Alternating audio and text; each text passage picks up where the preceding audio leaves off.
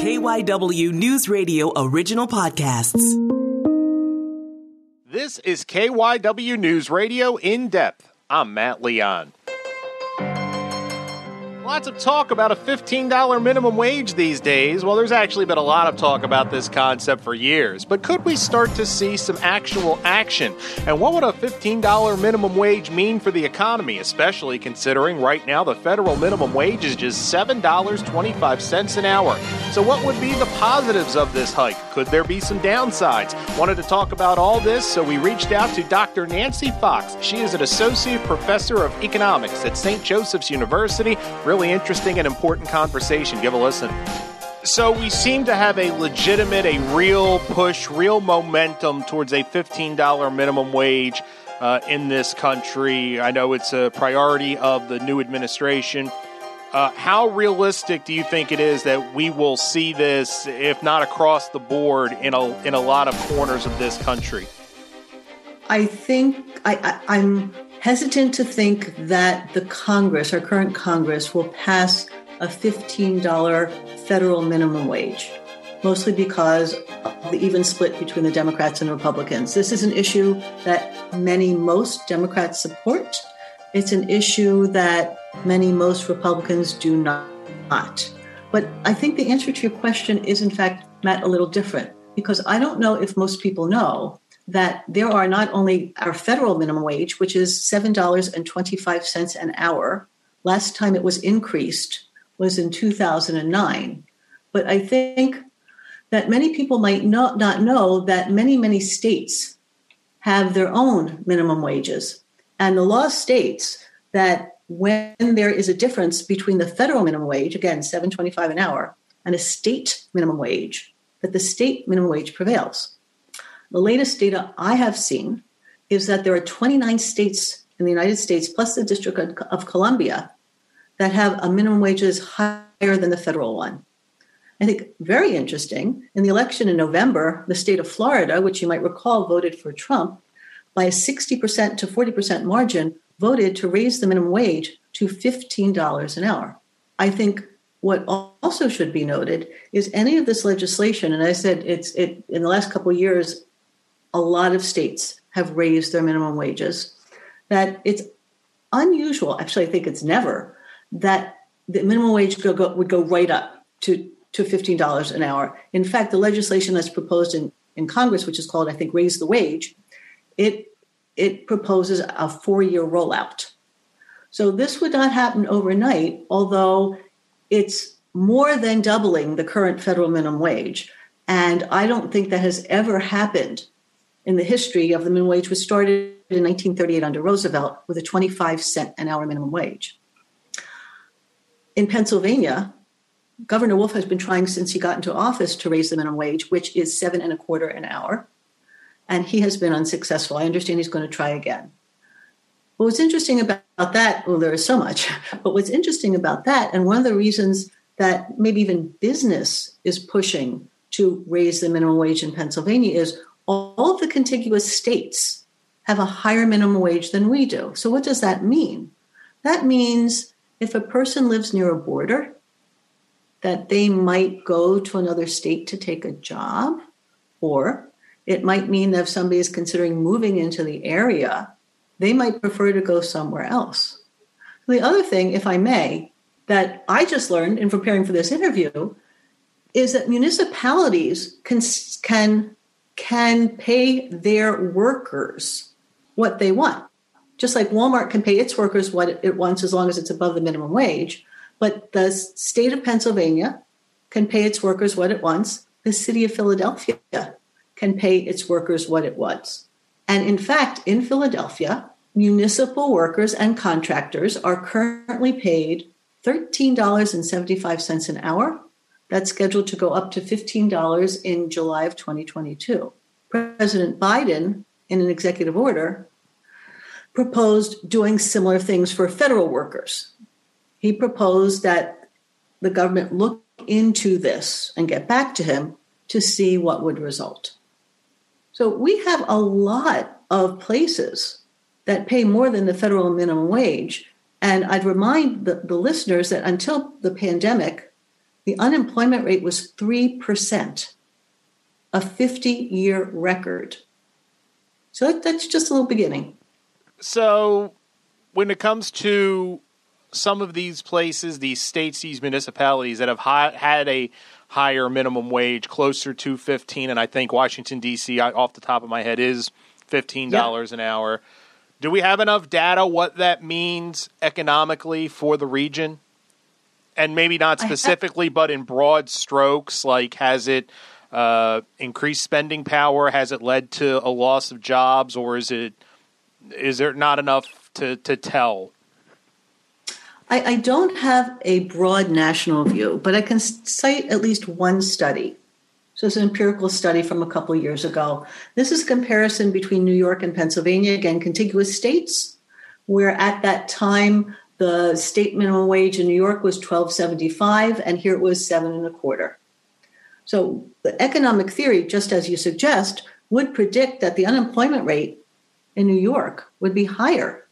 But in fact, Researchers at the Fed of New York, the Federal Reserve Bank of New York, found, and I'm quoting, wages had increased sharply for leisure and hospitality workers in New York, while employment growth continued unabated. And there is a, a letter, I don't know exactly who they're sending it to, but there's a letter signed by over 100 economists calling for an increase in the minimum wage to $15 an hour. Now, it should be point I should point out that this comes out of the Economic Policy Institute, which tends to lean a little left they write a couple of things about why they want to do this. They propose raising the minimum wage to $15 an hour in now it's three years, but this was written a little bit ago.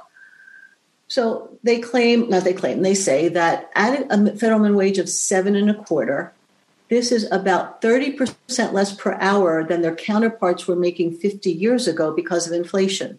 And in fact, the buying power of the current federal minimum wage of seven and a quarter is low is the lowest it's been since 1968. So even though on paper it was lower in 1968, those people could buy more with, their dollars than these minimum wage workers could as well. And the other thing that these economists, including Heather Boushey and Jared Bernstein, are both uh, economic advisors to President Biden, Janet Yellen is not on this list, I double checked, that productivity has increased. And we usually expect that wages should go up with productivity. They think these economists think that this is going to increase spending and help the economy because typically lower lower paid households spend more. Higher income households save more. So this should be a boom. They they predict that c- consumer demand would be increased and business activity and job growth would both increase. Now, because if you ask two economists, you're going to get three opinions. In 2019, the Democratic House then proposed a $15 minimum wage.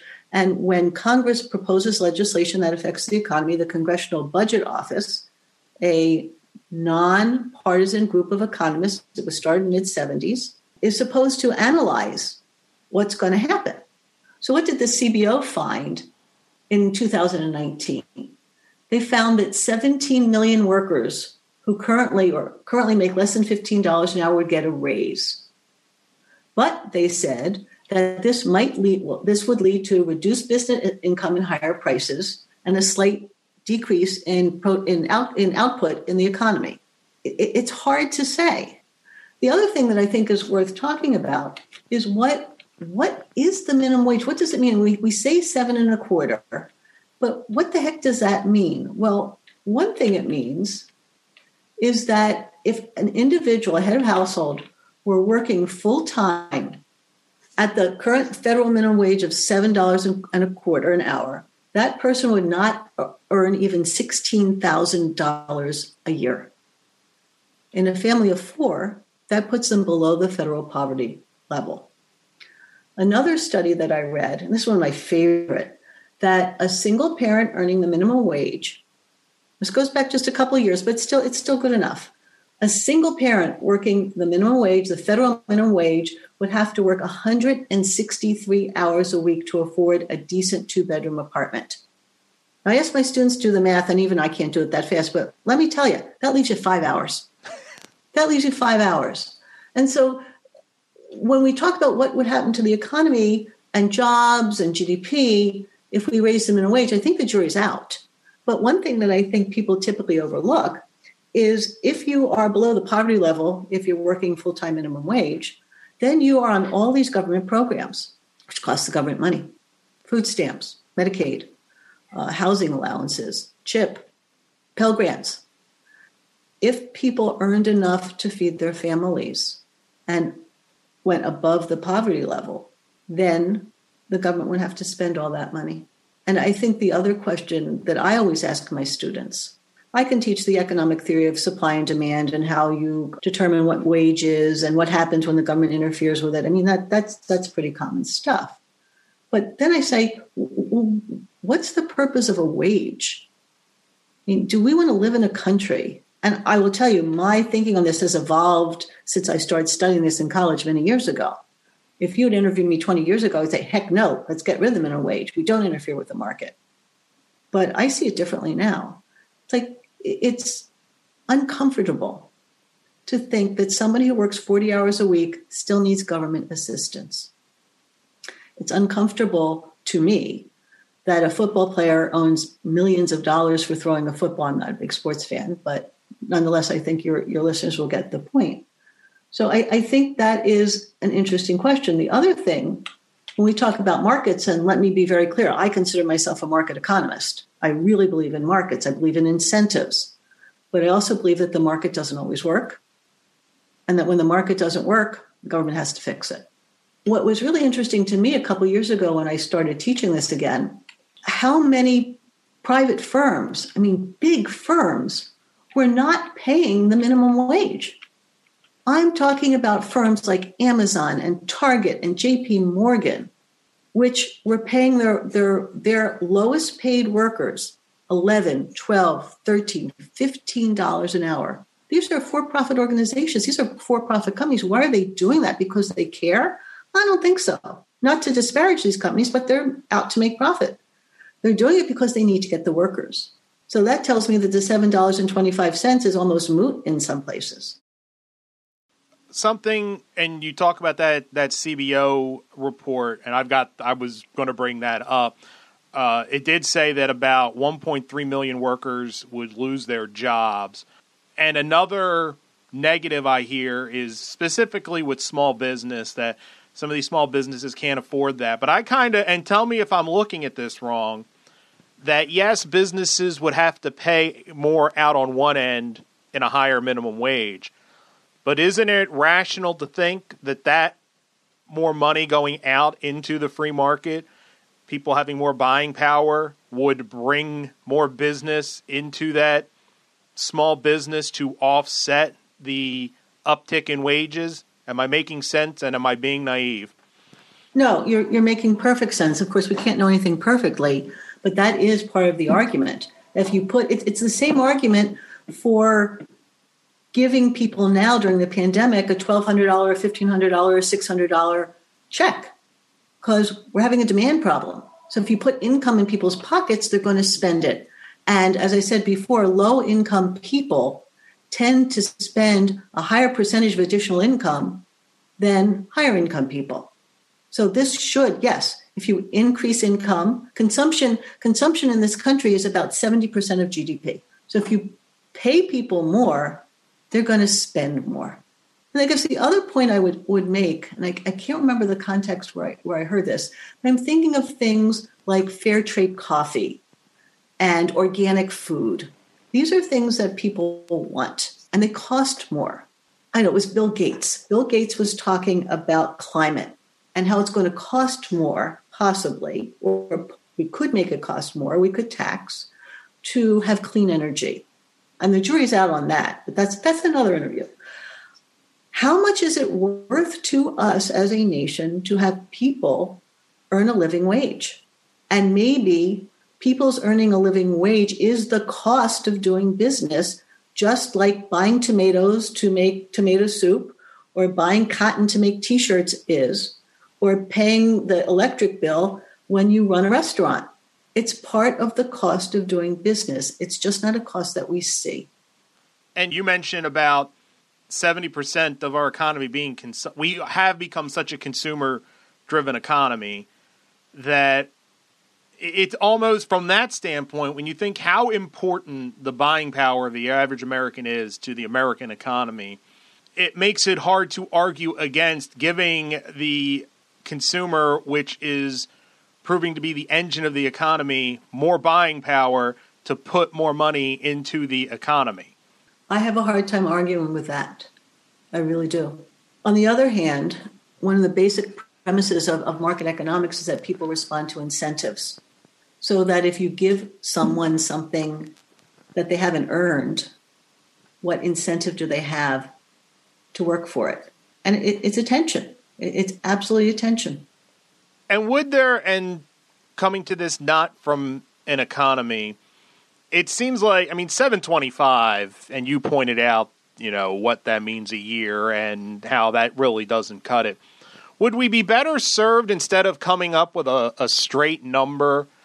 And I'm not smart enough to know this, but tie minimum wage somehow to the economy so that's a moving target that goes up and down based on I don't know GDP, uh, something. People smarter than me could come up with some kind of a formula, but rather than just taking a sticker, putting it on the wall, and saying this is the minimum wage, something that's more re- that would be more reflective of where we are as a an economy. Well, I don't know if he's smarter than you, but I know he's really smart. Um, Alan Blinder, who's a pr- professor at Princeton University, points out, I don't know that he recommends this, but he points out that the federal minimum wage fell from 50% of the average wage in 1978 to 30% of the average wage in 2015. And some of these proposals to raise the minimum wage are suggesting exactly what you implied to peg it to the average wage. Now, I haven't seen a number, I haven't seen them say 50% or 30%, but you're right on target there. Yes, it should keep up. Not inflation. I don't. I've never seen it pegged to inflation, but the minimum wage should be pegged in some way to the average wage. If I could go back to something you said a little bit earlier, Matt, it's the other thing, and this actually comes from Alan Blinder as well indirectly. When we if if we raise the wage from seven and a quarter to fifteen dollars an hour, this will have an incredible, huge, dramatic effect to that worker.